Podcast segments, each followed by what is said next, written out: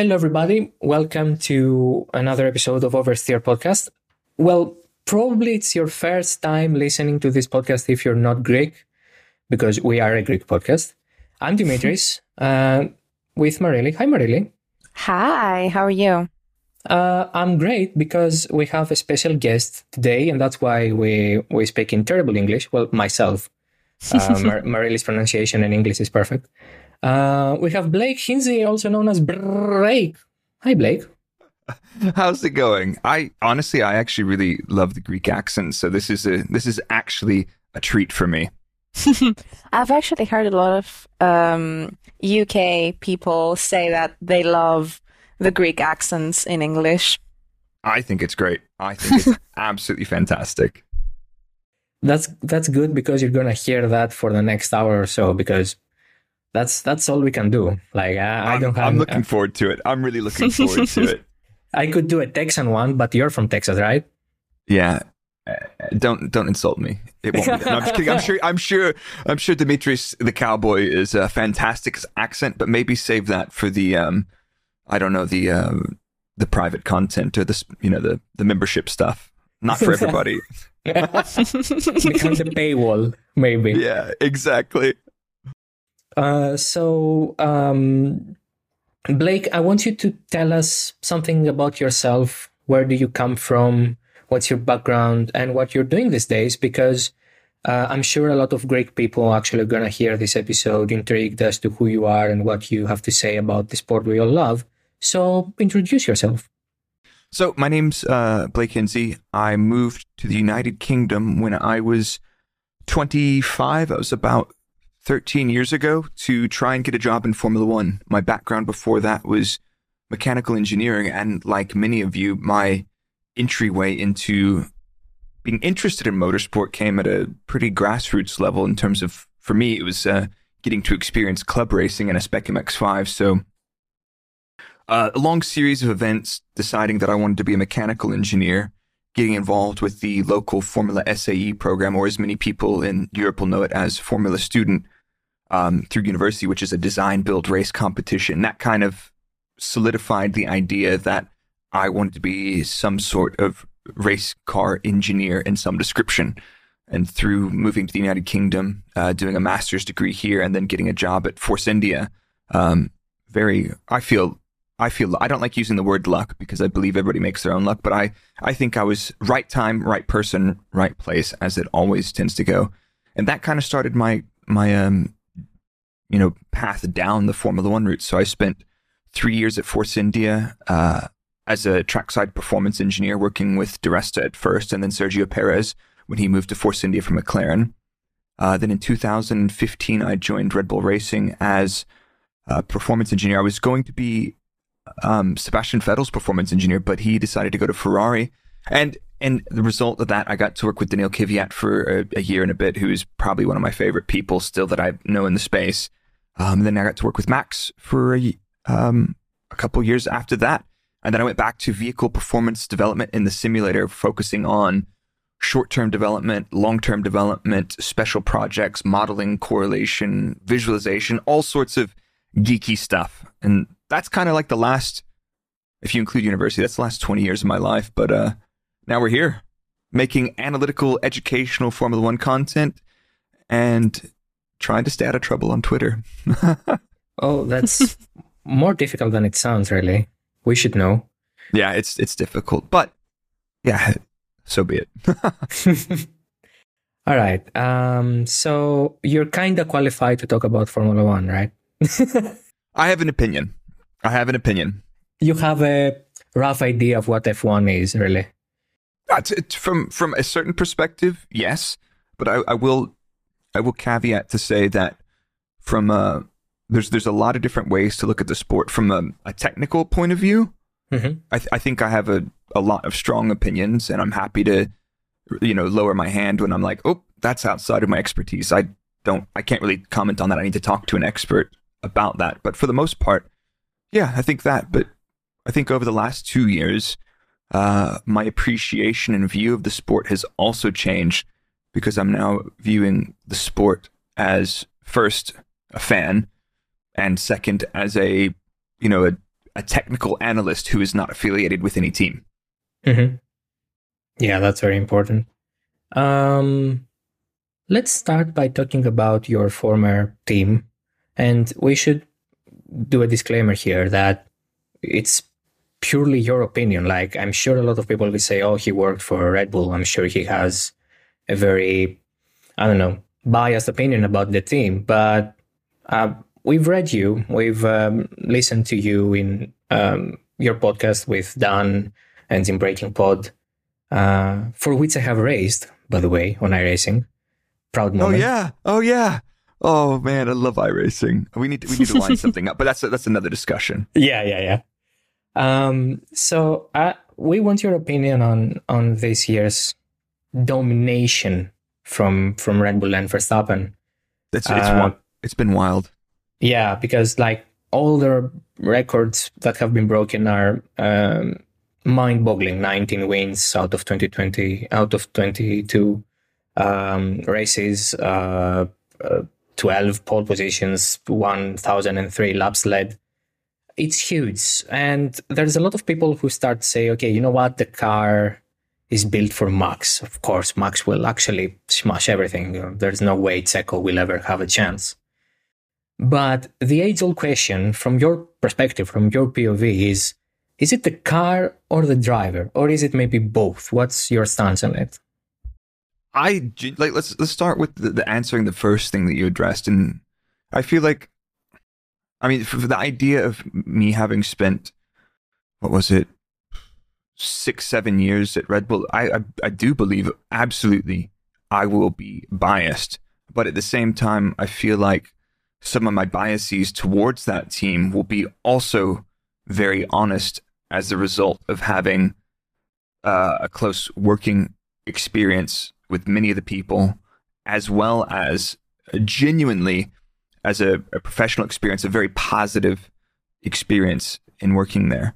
So I think that's the, that's the first point to say is like yes, I, I will definitely have some biases, but at the same time, without you know divulging intellectual property or anything like that, I can also hopefully offer my opinion on some of the interesting narratives that people want to to follow. And at the same time, it, it is my opinion, sure, but I'm I, I'm one of the people that got to experience. I was fortunate enough. I was fortunate enough to experience it. So the I, the question is: it the car or the driver? Absolutely both. We've seen Max perform very well against his teammates since he started uh, with Red Bull Racing, and even in the Toro he was quite good because he went basically from some some F three series straight into Formula One. Whereas you look at the trajectories of many junior drivers, you know, like them, they would do karting, then they would do, you know, a couple like Formula Renault series, maybe the 3.5 or whatever it was, then F3, then F2, and then sit on the sidelines a year and go into Formula One. Whereas Max jumped straight in and was competitive and quite ferocious right away.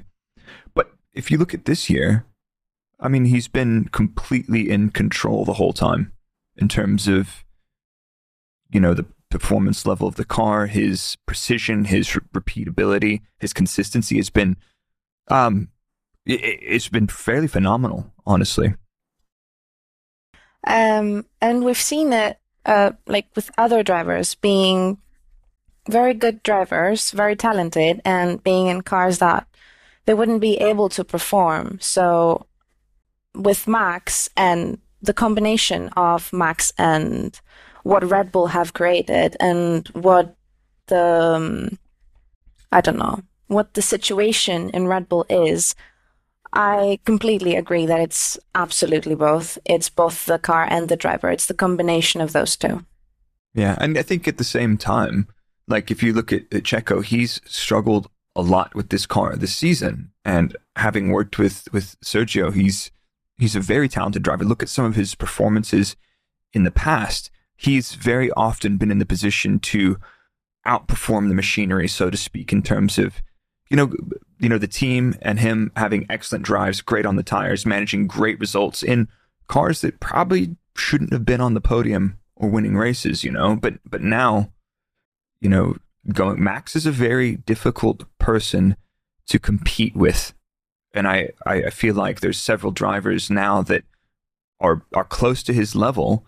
But at the end of the day, we're never going to answer that question who who's on the top because you're not going to have you know those four or so drivers driving the same piece of machinery ever. It will never Yeah. happen. Mm, of course, yeah.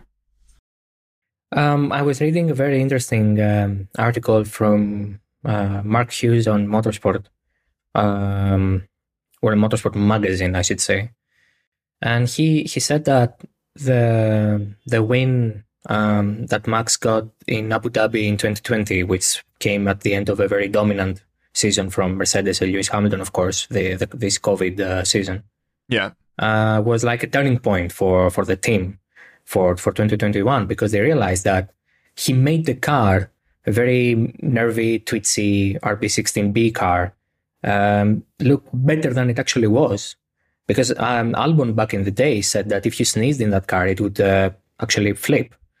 it would it would turn on its side. Like yeah, I mean I I remember that season quite well, and also I think Max. I don't remember the instances. Some of them were probably collisions, but some mechanicals. I think you know Max had what five retirements that season. Albon had one retirement that season, but towards the end of the season, it was it was getting there. You know, but I think that is just the natural. You know, you're getting to the end of a regulation period. You have a very talented group of people um, that work in the team, and you've got. I mean, Alex is Alex is a spectacular driver, but to his admission, that car was very difficult to drive. But at the same time, like if you look through his results that season, uh, he finished outside of the top ten, what five, six times, and very often fourth, fifth, sixth, uh, two podiums. You know, it's, it's not it's not too bad for for for Alex that season, honestly. Mm-hmm. yeah. But but at, the- at the same time, I think that was probably RB16B was was when Red Bull started getting it more together. And to be fair, I think in tw- the COVID season, I was pretty switched off, despite running the simulator every Friday. You know, shadowing the track and supporting them and doing setups and tests. I don't know. There was something weird about the COVID year. I, I didn't find that particularly uh, enjoyable. Well, uh, obviously. I yeah, I think I think I think none of us did, to be honest. Well, I was I was probably more enjoying playing Warzone video games in the evening, but uh, Mm, That's so- fair enough. yeah.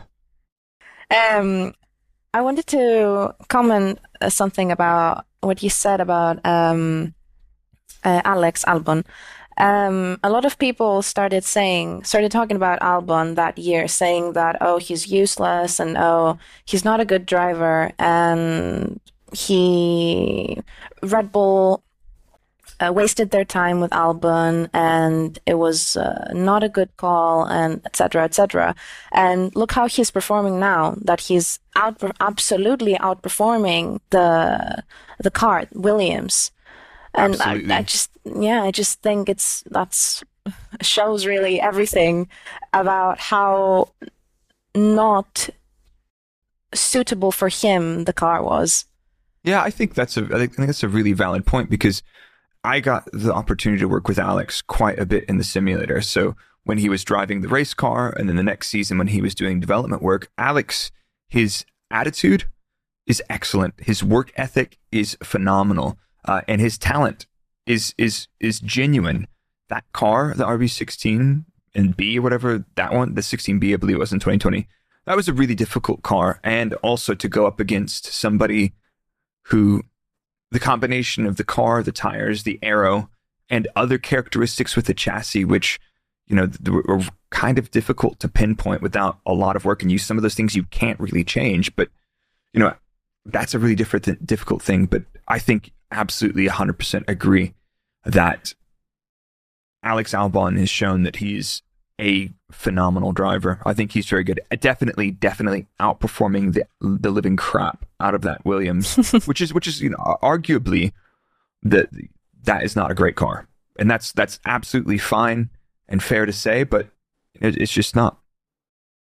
yeah absolutely I mean, I, I I think that this whole season has shown um, for a lot of drivers that sometimes they drove cars that just were not that good and um, didn't really let them show their full potential, or that environments uh, are not suitable for them sometimes because uh, not all drivers work under the same pressure or the same amount of um, I don't know expectations. Because I think Alex, for example, since uh, mentioned him, uh, was promoted to to Red Bull to cover for for Pierre, for Pierre Gasly because they thought that he didn't uh, do a good enough job, and then mm. Alex didn't do, do good enough job. So in their eyes, and uh, they they they replaced him with Checo. But you see that the right environment creates the right I don't know the right conditions for its driver. Do you do you agree with that? Maybe as a as a sentiment, Blake. Yeah, I think so. I think that's it's it, as an idea and a concept. I can totally get on board with that. But at the same time, yeah, there's another the, the, one of the threads that we're pulling on there is the, the pressure on some of these guys, and I think at that point, Red Bull were kind of looking for two number one drivers, you know, because they had seen Pierre Gasly, who's another another phenomenal talent and a and a very very nice guy, a great guy. But you know, you had them. You're like, right, Pierre Gasly is the next dude. He went over to Super Formula. I believe he finished second in that, which is which I talked with Liam a couple weeks ago about that that is a very tall order to go over there and compete with those guys that are, you know, uh, insane talents that have years of experience on the same, you know, five or six circuits, and they're phenomenal. For Gasly to go over there and have such a good result in that, and his, you know, his junior career building up to that, you're you're thinking Gasly's another, you know, Max Verstappen number one driver, and I think Pierre Gasly is an A team driver, but at the same time, when you put him up against Max, that was quite difficult for him honestly. Mm-hmm. But then, then, I think at the same time, you know, Alex had been in the, the was it AlphaTauri Toro Rosso at the time, whatever it was, you know, for a short period of time. And then he's like, right, now you're coming up to the big team. So there was a lot of pressure to perform in the Toro Rosso. And then there was even more pressure to perform in the Red Bull. And then on top of that, the person that you have to go up against is probably, you know, one of the highest rated drivers on the grid at this point. Even eh, that's a 2019, 2020 Max Verstappen. I think he was already. People were like, okay, this guy's got it. This guy's definitely got it, and they they were looking for two number one drivers, and that pressure on them was possibly part of the environmental factor as well that wasn't so great. Mm-hmm. Um, since we talked about um, like a few seconds ago, not a few minutes ago, I should say, about Lewis and the domination of 2020, which was the last dominant season from Lewis Hamilton 2021. There, there was a battle that uh, he he lost against Max and Red Bull, and then the the new era started. Um, I wouldn't say like I, I, know 2021 is a huge contentious point, but to the fact that they the, the Mercedes that Lewis and Max went into the final round head to head goes to show you that the, yeah the gap had closed but yeah, I, w- I would have liked to have seen another year in those regulations set, you know, like once everybody had converged quite a bit on what was happening.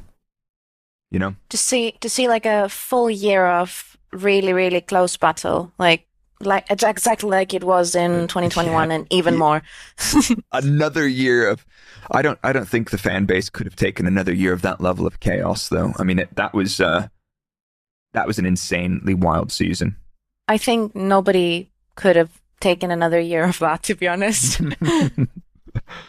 my my question would be about Lewis and the fact that he's in a situation that he cannot really capitalize on his talent because the car provides uh, a ceiling uh, to to his to his uh, talent and his abilities. So, do you think that actually sometimes there is a point that you say, you know what, mechanically, engineering wise, we can't do anything more than that, especially in the budget cap era. We have to rely on the driver to extract every single ounce of performance from the car. And maybe if that's a bit of a precarious um, tactic because you rely on the human uh, aspect of it all and not the mechanical one that you're you can't predict because you cannot predict if Lewis is going to be at his best uh, every single Sunday. Well, you could with Lewis Hamilton, but you know, with any human, Mm. I think absolutely you've got the it's again the car plus driver. The fact that Lewis Hamilton is not winning the championship does does not speak to. I don't think that speaks to Lewis Hamilton. I think that speaks absolutely to the last two Mercedes being uh, very big departures from the previous domination, going from a you know an engine dominated period to an aero dominated period, and I don't think in general that Mercedes, from a development point of view, are that far away from Red Bull. I think they simply made some decisions and gambles in terms of philosophy that they could never, you know, pull themselves out of in that short period of time. And they continued down that path in 2023. But yeah, I, th- I think that's that is definitely the case. But like more often than not, I mean, Lewis has been extremely consistent. He's only had a couple of off races later in the season. So yeah, for me that's that's quite frustrating to see. Um right, I completely agree with that cuz it's not that we don't know that Lewis Hamilton is a talented driver. Of course, we all know that. He's he has won 7 world championships that you can't win without being talented. That's I mean, that's self-explanatory. Yep. Agreed. Um so that's another case of what we were saying earlier about Max and the Red Bull car, that it's a complete combination of a good driver with a good car that provide and give you the best results possible. So, do you think that Mercedes will be able to, I don't know, correct their mistakes and move on to 2024 getting a better and better and closer to Red Bull? Do you think the gap will be smaller in 2024?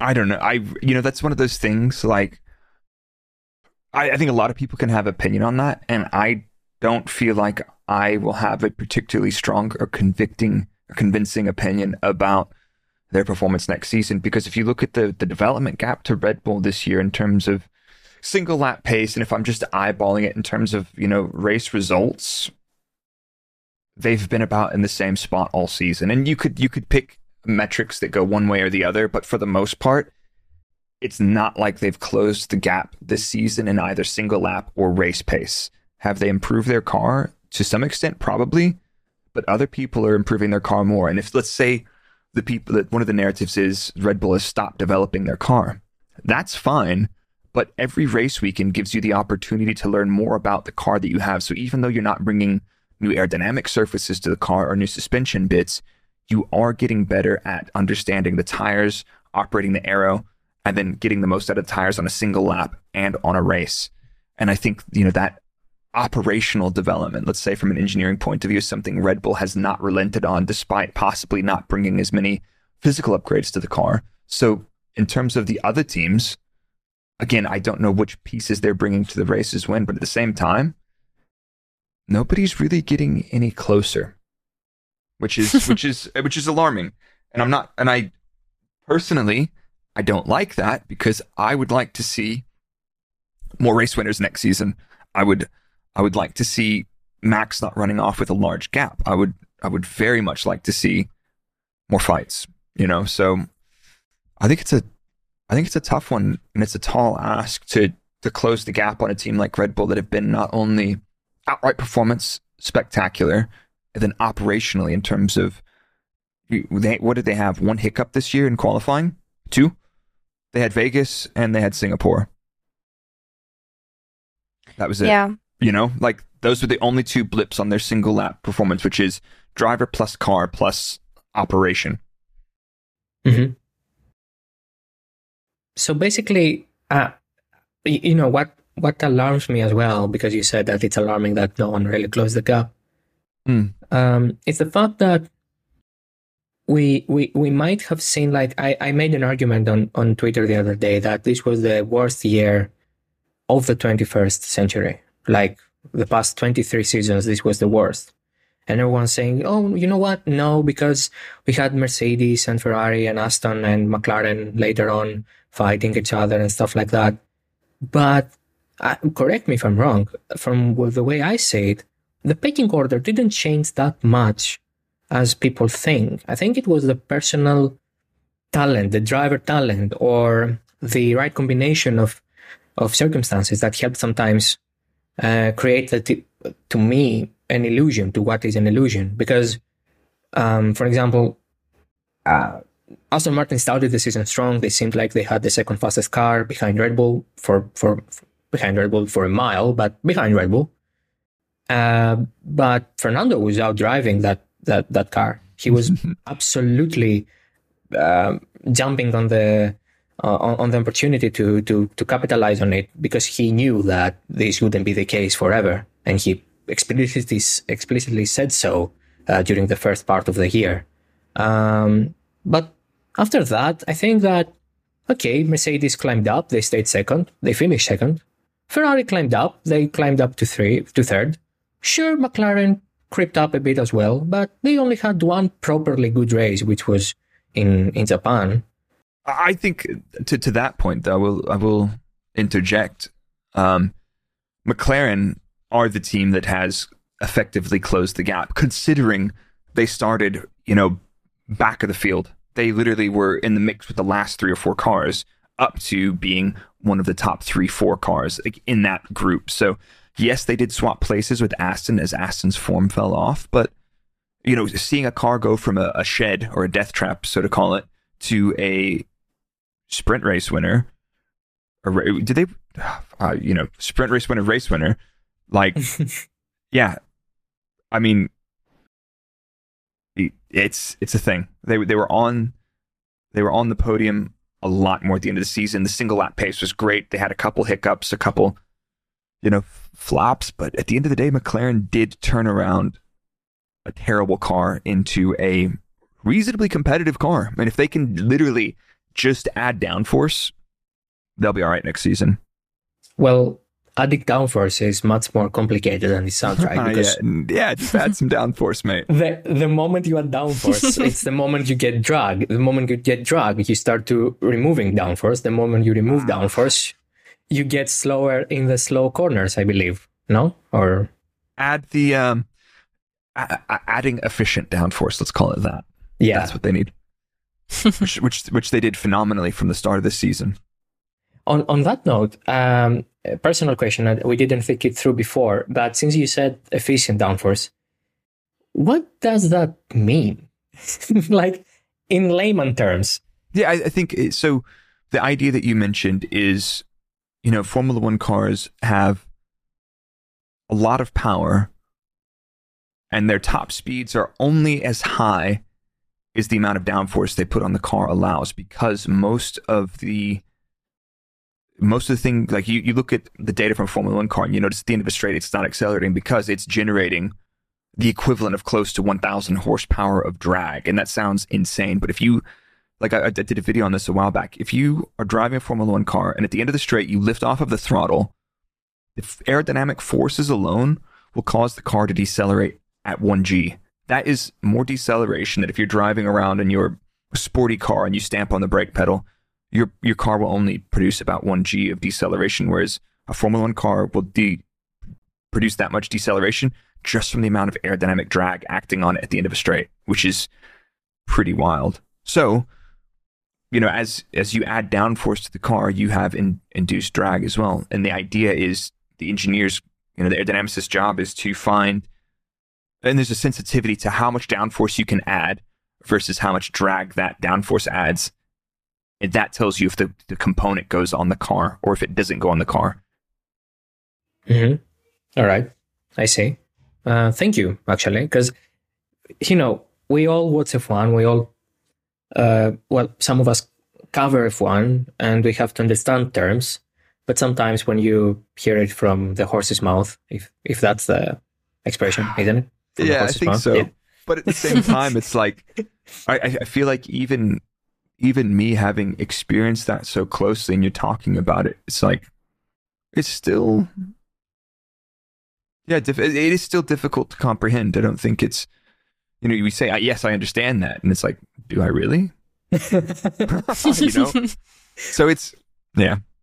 Yeah, but I mean, surely it's we can understand it more hearing it from somebody that has actually experienced it than reading about it or just, you know, um, trying to understand it ourselves, obviously. Yeah, and I think let's let's put it this way. There's a really interesting way to look at this, and it's the idea of the concept of the rear wing on a Formula One car. So the way that you think about it is the rear wing on the car, and we've talked about, you know, you, you look at how curved or how deep the the you know the the big they call it the main plane is, you know how big or how deep those are, how curved they are. That controls overall the de- the level of downforce of the car. So the bigger wing, more downforce, more drag, and then according to that, you then need to adjust the front wing angle to produce enough aerodynamic force on the front of the car to balance that out. But if you if you take a circuit, for example, every circuit has a different drag and downforce threshold, the idea of how much time do you gain through the corners versus how much time do you gain or lose on the straight as a function of those two things, right? And every mm-hmm. circuit has a different sensitivity to that. Like you go to Monaco, you know, if the teams could put a barn door on the back of the car and it would make more downforce with a load more drag, they would do it.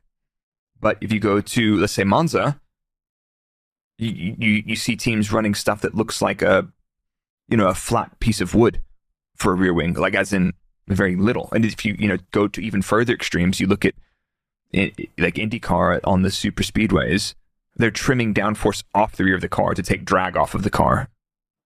So it's you know that's that's the kind of ideas like yeah every every circuit on top of that idea of efficient downforce then every circuit has a different requirement for how much downforce you put on the car talking about car characteristics and um, downforce um, uh, we have the question um, that we haven't really posed to anyone who has um, an engineering background on, on F1. What is the most uh, spectacular or exciting thing about these cars, the, the 2022 regulation cars? Because they are quite a lot different to what we were used to for the past probably three de- decades, four decades since the last time we saw a ground effect car on F1. So what do you think is the most exciting part of the of this regulation? I would really like to have something super positive to say, but I don't think I can. No, I, I lie. I lie. I think I think the so the idea in terms of the regulation set is going from 2021 where you had Red Bull and Mercedes fighting for the championship down to the line. People were like, "Great, this is what it should be." But at the same time, those cars were terrible at following each other. You know, you could follow somebody for a couple of laps and then your tires would be absolutely shot. But with the, uh, arguably, I think the 18 inch tires were not great. They're mostly a marketing thing. They're, from a performance point of view, they probably added a little bit of grip, but you could have done that before with more downforce. I, I think the bigger tires allowed the drivers to push a lot more for multiple laps in a race and also the aerodynamic regulations allowed cars to follow more closely. And drivers are starting to talk about, okay, it's not that easy anymore. It's getting a little bit worse. But if you look at it objectively, I did the, um, one of my friends, Jasper, did the analysis last year. I'm, the, the conclusion was that the cars were able to follow much more closely. Does that make better racing by itself? No. Will it make better racing? Because uh, let's let's put it this way: at the end of the 2021, that regulation set had been relatively unchanged for a while. So you started to have convergence among the front teams, right? So the, the front teams were getting much closer to each other. Um, and you had people, you know, the back marker teams are scoring points every now and then, not so often. But we're at that point now where last year we had a reset in terms of the pecking order. There have been some gaps, but the gaps are not terrible. I think it's just made that much worse that Max is winning so frequently. But but I think I think this regulation set has more potential for the field to converge even more over the next uh, two years. The 2026 power units, I'm not sure. but for now, but for now, up until 2025, uh, we should see them getting closer to closer. And anybody that just without any other information says I don't think it's working. That's not good enough as a explanation. It's like, yeah, I, th- I think nobody can tell you with any certainty whether the aerodynamic penalties for finishing higher in the championships in terms of wind tunnel time, the cost cap. Are these things working or not? I think the cost cap makes it acceptable for smaller teams to just survive, even though, as James Vowles said, you know, they're op- a lot of those teams are operating at a loss. They're not making money. They're they're completely in the red the entire time. So I think we need to wait and see if this is the right path or not. Anybody that says they can tell you whether or not it's going to work, I would love to hear a compelling argument that's definitive. Mm-hmm. um, you talked about the order and the um, the field moving or not moving closer together. Let's say. Hmm. Um, what about Ferrari? What do you think they? What do you think their problem is? Because we've seen them be we've seen them being good but also not good we've seen them being quick but then doing something completely off and ruining their own races and with strategy and with their drivers not being uh, definitely one uh, driver number one and driver number two and Mm. Mix ups and everything that's Oh been going God. on You've- how much time do you have? Ask him about Leclerc's driving style uh, of throttle. I- Can I clarify that quickly? Because that's an interesting thing. And I feel like I kind of made a mess of that situation. But at the same time, there were many people in that conversation. They did not want to have a conversation. They they only wanted to assume insult. So Leclerc has this very interesting driving style, which is very reminiscent of old Senna, uh, old Schumacher driving style, where you're using quite a bit of throttle to stabilize the car on the brakes, which is very interesting. So you see, he's the only driver that does it fairly consistently. Is he will be at maximum braking pressure, so like 120 bar, you know, you know, over twice his body weight on his brake foot, applying the brakes, and he will also be on the throttle pedal a couple of percent during the brakes. And a lot of people say, ah, but this is, you know, this is a technique that he has. And yes, it's a technique he has that was probably very beneficial in, um, you know, the F2 cars. And did he drive a V8 F1 car? no, no. no He- no oh, See, he only drove the V6 hybrid. So Yep. the point of view that I come at that discussion from is from a performance engineer that has had to work with a driver that had throttle and brake overlap issues. The way, if it's a normal car, yes, that makes perfect sense that it can have some benefits to the dynamic characteristics of the car. But for the V6 hybrids, the, the technically, it doesn't make any sense the way those machines operate. Now, if you look at him, there's no debate that he is a spectacular qualifier, um, and on his is you know on his day is probably one of the fastest drivers over a single lap. Arguably, the car often probably gets in, in Charles' way more than I, I don't think there's much of a talent issue there. Let's say I think he's one of the top few, He's exceptional, no debate from my point of view on that. But te- technically, that driving style in these cars technically makes it zero sense considering the way that the engine, the hybrid recovery, and the brake system work together.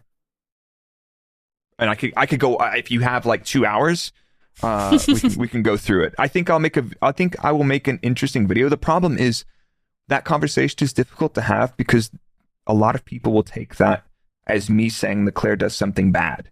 That's not what I'm saying. I'm just saying from somebody that's got a lot of experience working with those power units and those cars, the things that the engineers have to do to make that a viable driving style in the background is potentially hurting in other places.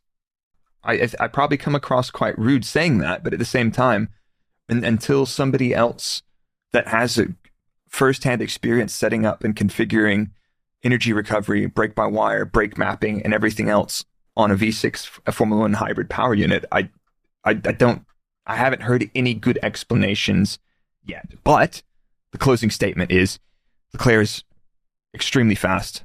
So be it. Let him do whatever he wants. I think that's fair enough. Well, the first question about Ferrari, what do they do? Like, why are they all over the place? Ah, this, I, I think there's a couple things. So looking at their single lap performances this season, um, I mean, the things that stand out in terms, some of them are operation, getting the tires working and in the window, and other them, other ones probably just car performance. But Australia, Spain, Japan, Qatar, and Sao Paulo were kind of blips for them in terms of performance. I think Sao Paulo, everybody was a bit all over the place. Australia was a bit tire warm up in preparation and not being convinced on, you know, do you do two fresh tires? Do you one fresh tire? The same was true in Vegas, but they performed very well there. Others fell massively. I'm. I, it's one of those things I don't. I don't think I have a good grasp on it. Their car is terrible on the tires, and in general, they tend to suffer much higher degradation, with the exception of. I think it was Abu Dhabi was actually a pretty strong event for them. So, you know, they, they, they can get it right sometimes. Sorry, it was Vegas. It was Vegas, and the idea of the cooler temperatures potentially helping them out. Um, summarize I think the car has some balance characteristics that make it difficult to consistently extract performance out of a single lap. Um, I think the difficulty is the car appears to be very stiff, which tends to make it, you know, the, the, the car stiff because they want to keep the car in the aerodynamic window as much as possible because it's potentially quite peaky. So there's a very high level of performance if they can keep it there, which requires them to set up the car quite stiff to hold the body and platform in that region. This is this is me speculating. Um, quite a bit, but I think it's quite, I think it's not unreasonable at all. And then operationally, I think this season they've been a lot better, but like you, you alluded to the idea of who's your number one driver and who's your number two driver. Are you taking points off of yourself? And I think more often than not, when when both Charles and, and Carlos are very similar in performance and race pace and they end up next to each other on track, they tend to trip over each other more than they tend to benefit each other. I don't think that's possibly, I don't think that's too controversial of a statement. I would say that we've talked about this a lot in the podcast as well. That Ferrari is hurting themselves because you can't not have a number one and number two driver because exactly because of the things you, of, of the thing you said. Because well, when they Lewis and Lewis and Nico, that wasn't bad that, you know, that, that was that was yeah. But that's a different thing. But that's a different thing because they're both going for the championship then. Yeah. But yeah. in Ferrari, this way, neither of them are going for the championship anyway, mm. because they can't both go for it. They can't both shoot at it. And no. whether when they're that close in some races, as you said, they're taking so much time and they're losing so much time battling and ruining their tires and ruining their races and letting the people that are the people that are in front of them uh, completely run away. Uh, they're just ruining their races completely by not deciding who's going to go in front and who's going to go in the back and uh, everything that letting them battle on track, which is so unnecessary for no reason. Yeah, I I think that is a difficult situation and on one hand, I do admire them letting themselves race, but at the same time that did cost them P2 in the championship this season potentially. Exactly. Um, of, of yeah. course among many other things. I, I you know I, I think more often than not operationally I think they're I, I think they can find the most gains there. I'm not going to tell them how they should do it because I I think they clearly, clearly will know much better than me and be able to reflect and be honest with themselves looking at this season. So I, I think that's definitely where they are probably looking for next season is what they need to do with that because they are, they should be winning. I don't think the car is quite there yet, but I think it could be. And I mean, the car wasn't that bad this season. It wasn't that bad. There were many races that they were actually close in qualifying. I mean, Leclerc got what five poles? Yeah, five poles, which yeah. isn't bad considering if you th- but but if you look at their race results, that doesn't exactly translate. I think, but I think a lot of the time is that comes back down to the, the, the compromise of outright single lap pace with a very peaky high performance car versus a car that is able to be kind to its tires. And the concept of having worked at two different teams and talked to several people from several other teams, there are lots of different concepts and ideas of how how are you good on the tires? What does it mean to be good on the tires? So I don't yeah, I don't really feel like it, it won't be surprising to see if they still take some more time to figure this one out. Mm, yeah. You know, like, and I think it's because their, their qualifying pace was spectacular. But if you look at their ability to keep the tires under the car and and make them last for longer stints, more often than not, degradation was a weak point for them for sure. Yeah, exactly. Before we go on to the final part of the episode uh, and talk about your favorite um, thing about the TV broadcast, the fact that we have so many valuable insights, such as how many centimeters the the, the barrier is from the tire. We're not gonna name names like I don't care. I'm not sponsored by by by by the uh, company of uh, a certain guy who's bold and goes to space, but uh, we're, go- not gonna name names because you're international and you're Sure, internationally sure. recognized. So yeah, I don't want you to to you know you we can, we can say it's uh, from a company uh, named after um, a big forest, so to speak. Sure. But before we go to that, I would like to ask you a question about maybe uh, if you, I don't know, are you familiar in terms of like have you dug in uh, F2 and the the prospects there and the drivers that are talented there or not? Before I ask the question.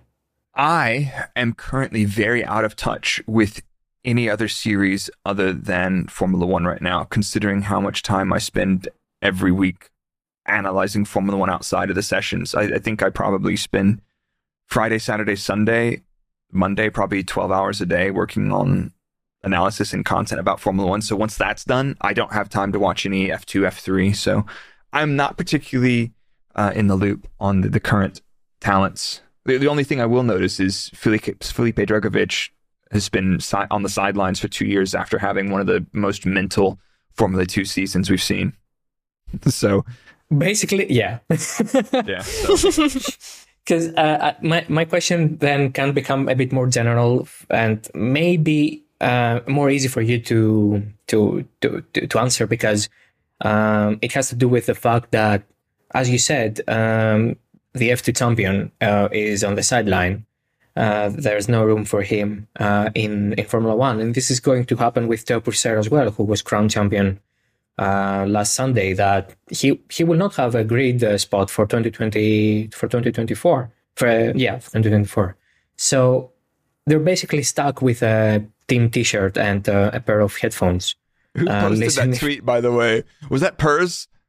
Uh, oh, I, I don't remember at all who. who, Oh, that- who- That kills me. But yeah, the idea that you you win the F2 championship against the the future talents of the motorsport world, and then uh, yeah, then you're stuck um with a nice top and you get to wear headphones and stand in the garage.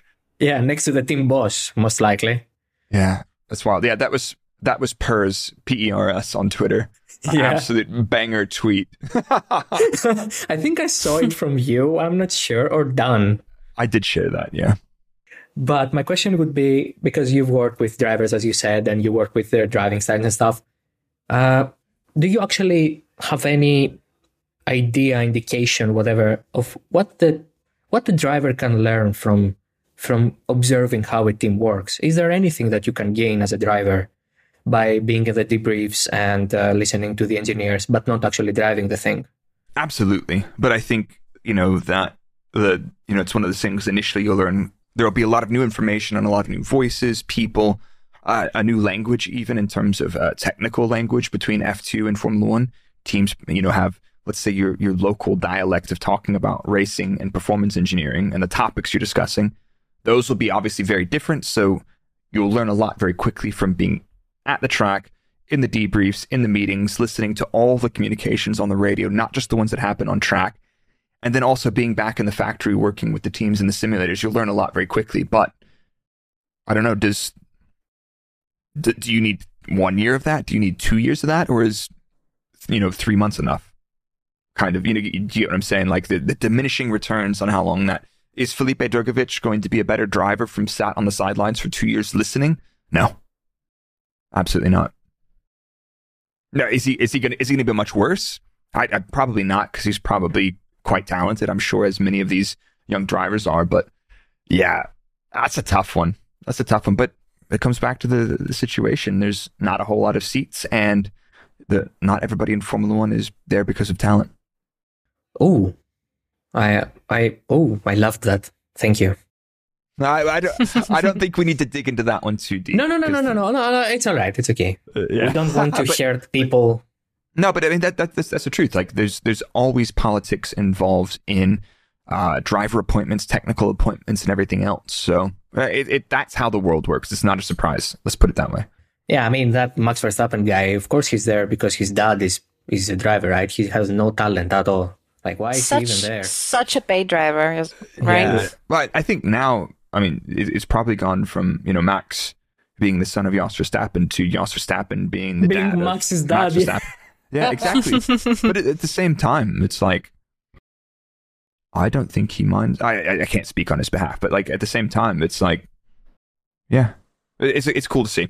Either way, like Max Max's rise through the sport, having worked with him since he joined Red Bull Racing, it, it's been very nice uh, to see his hard work and dedication, his focus, and his talent pay off. Love him or hate him, I I quite like the guy, but you know that's me.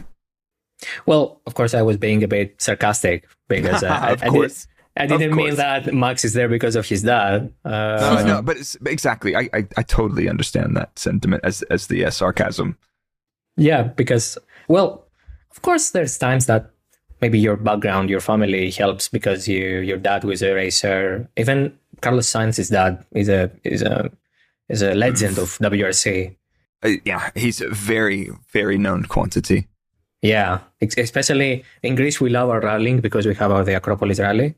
Ah, fantastic. Carlos Sainz uh, is absolutely adored here. Carlos Sainz Jr. not so much, but Carlos Sainz Sr. uh, is the absolute goat for for Greeks, along with I Colin bet. McRae. I bet. Of course, of course. Okay.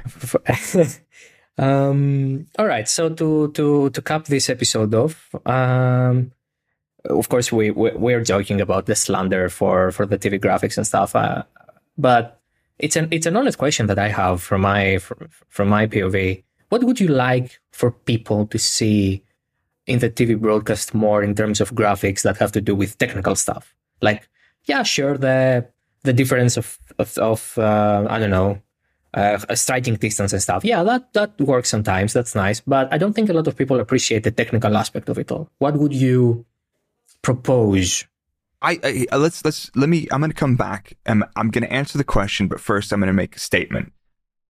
I have to understand that the way that I consume and enjoy Formula One is very different to the majority of fans, and it doesn't make it a better way to enjoy it. It's just simply, you know, my my background through sport and and motorsport is specifically technical and engineering and very heavy on the data. So, you know, if I say something would be great for the sport, potentially you know that could also remove some of the uncertainty and the you know the the charm of it. For example, let's say that it's a classic one stop race, and after the first round of pit stops, you absolutely know the outcome.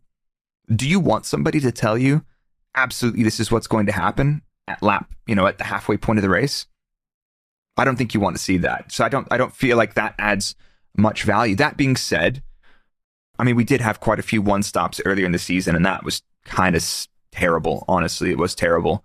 But there's so much other stuff that I think you can you can start dialogues and have much more interesting conversations that will, you know, it maybe won't be as broad and wide as a net that you cast to gather interest. But I think what you will find is if you can give more substantial threads and conversations to the audience that also appeals not only to hardcore fans, but also to new and casual fans. You know, people always people always misuse the the term the drive to survive fan, and I've I've been I've been guilty of you know not correctly lumping together people that are fans of drivers first and then the sport, which is a different topic. But at the same time, what you want to do is find ideas and concepts that you can engage Dave, who's been watching since 75, and the young fan that is a fan of, let's say, a driver, but they're also very interested in the technical side of the sport and they find it a little bit too daunting. So, how do you bring that in? And I think answering that question will answer a lot of that. But in terms of, you know, looking at looking at a race, I went and looked at after the Las Vegas Grand Prix. I looked at the overtake and the battle, the cat and mouse game between Charles Leclerc and Checo Perez to see, you know, where were they fast, where were they slow, where were they gaining.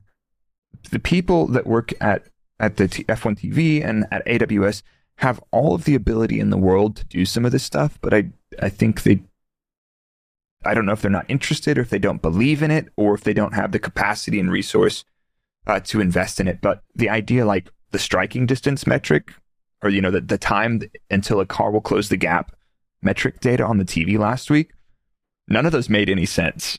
You know, they they were all completely wrong. Uh, every now and then we'll see like how fast a car is through a corner, like through one corner, and it's like cool. But you know, Checo's faster than Charles through turn three. Okay, you know, but it's, it's like where where did they gain time? Where did they lose time? And I think stuff like that.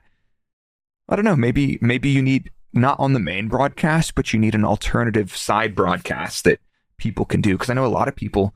I watch the main feed of the race, and I also watch the timing screen as well. So I, I feel like there's stuff there that you can engage other people, or hell, even use content creators to help engage people in the technical aspects of the sport. Because you can either build communities around chaos and drama and and gossip and rumors, which are very short lived and maybe it's good for business, probably it is, which I don't enjoy.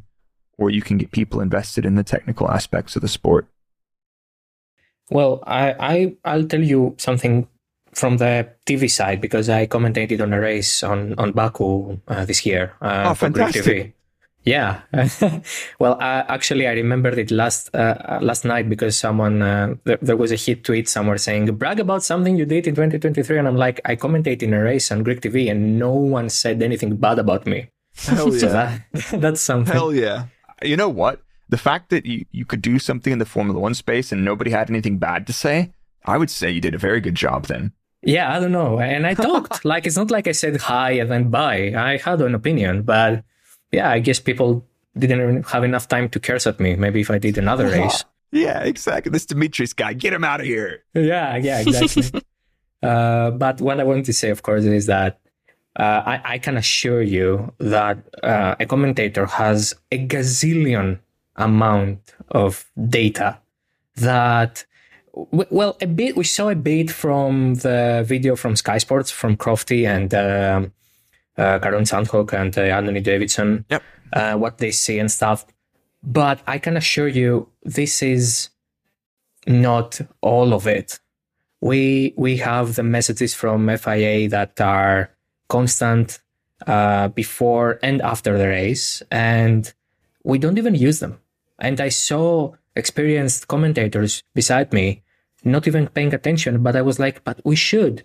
But then they're like, well, no one really cares. F1 is a TV sport basically for for for the TV guys, and that's not bad. I'm not slandering anyone. It's not like no. I'm saying, oh, they they don't know how they do their jobs. They actually know how they're doing their jobs. That's why they're there, and they're there to more like guide us through yeah. as, as a viewer guide us through the race and that's why you need people like martin brundle for example or in other countries the, a driver someone who's a bit more experienced and knows the things from the inside jenson jenson button is another spectacular example yeah. of a, a, driver pundit who uh, very balanced and very enjoyable to listen to all the time as well as martin but I, I think at the same time there's there's the way it's been done but I think over time, you will start to see that in order to keep people more invested in seasons that may not have as dramatic of story arcs, you know, if you can give them something else to hold on to, the, the, the interesting technical changes, getting more context, getting more conversations with technical people,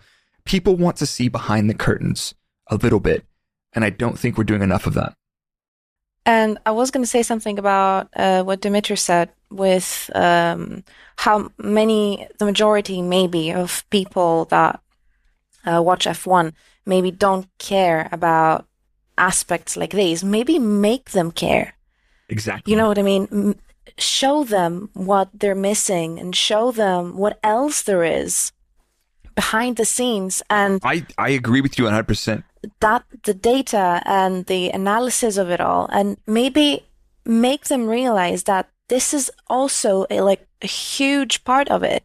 And it plays a, a huge and dramatic role to how everything is panning out in the track. And maybe that the majority of what they actually see in a on their TV is based obviously on everything else that they don't see that is behind the scenes that may be displayed through graphics or data or analysis or anything like that. If you could see me in the background nodding my head, um, if we were on video, I'm agreeing with absolutely everything you said. And I, I, I agree with you. We, you need to, maybe at first, like you said, they don't know they want it. But if we can find advocates and people to help sell that, and start increasing the number of technical dialogues uh, around the sport.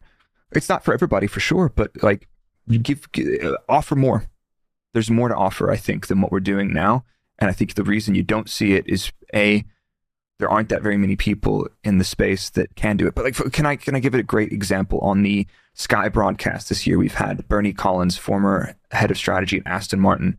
She has been, for me, as a I, I'll call myself an, now an expert fan. Let's say that as a expert turned fan, she has made the process of enjoying a Formula One race very much more interesting. Like I I, I know I've, the, the the commentators are spectacular on their own right, and they help highlight you know the, the awesomeness that's going on. But like getting Bernie's insight to some of those races was very good to hear because it was like fans can understand what she's saying and they're enriching their she's enriching their viewing experience of the race.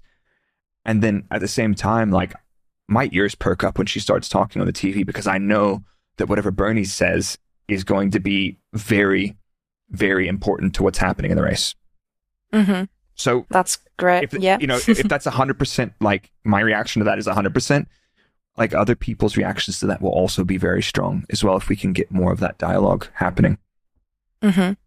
Well, thank you so much, Blake, for coming to the podcast.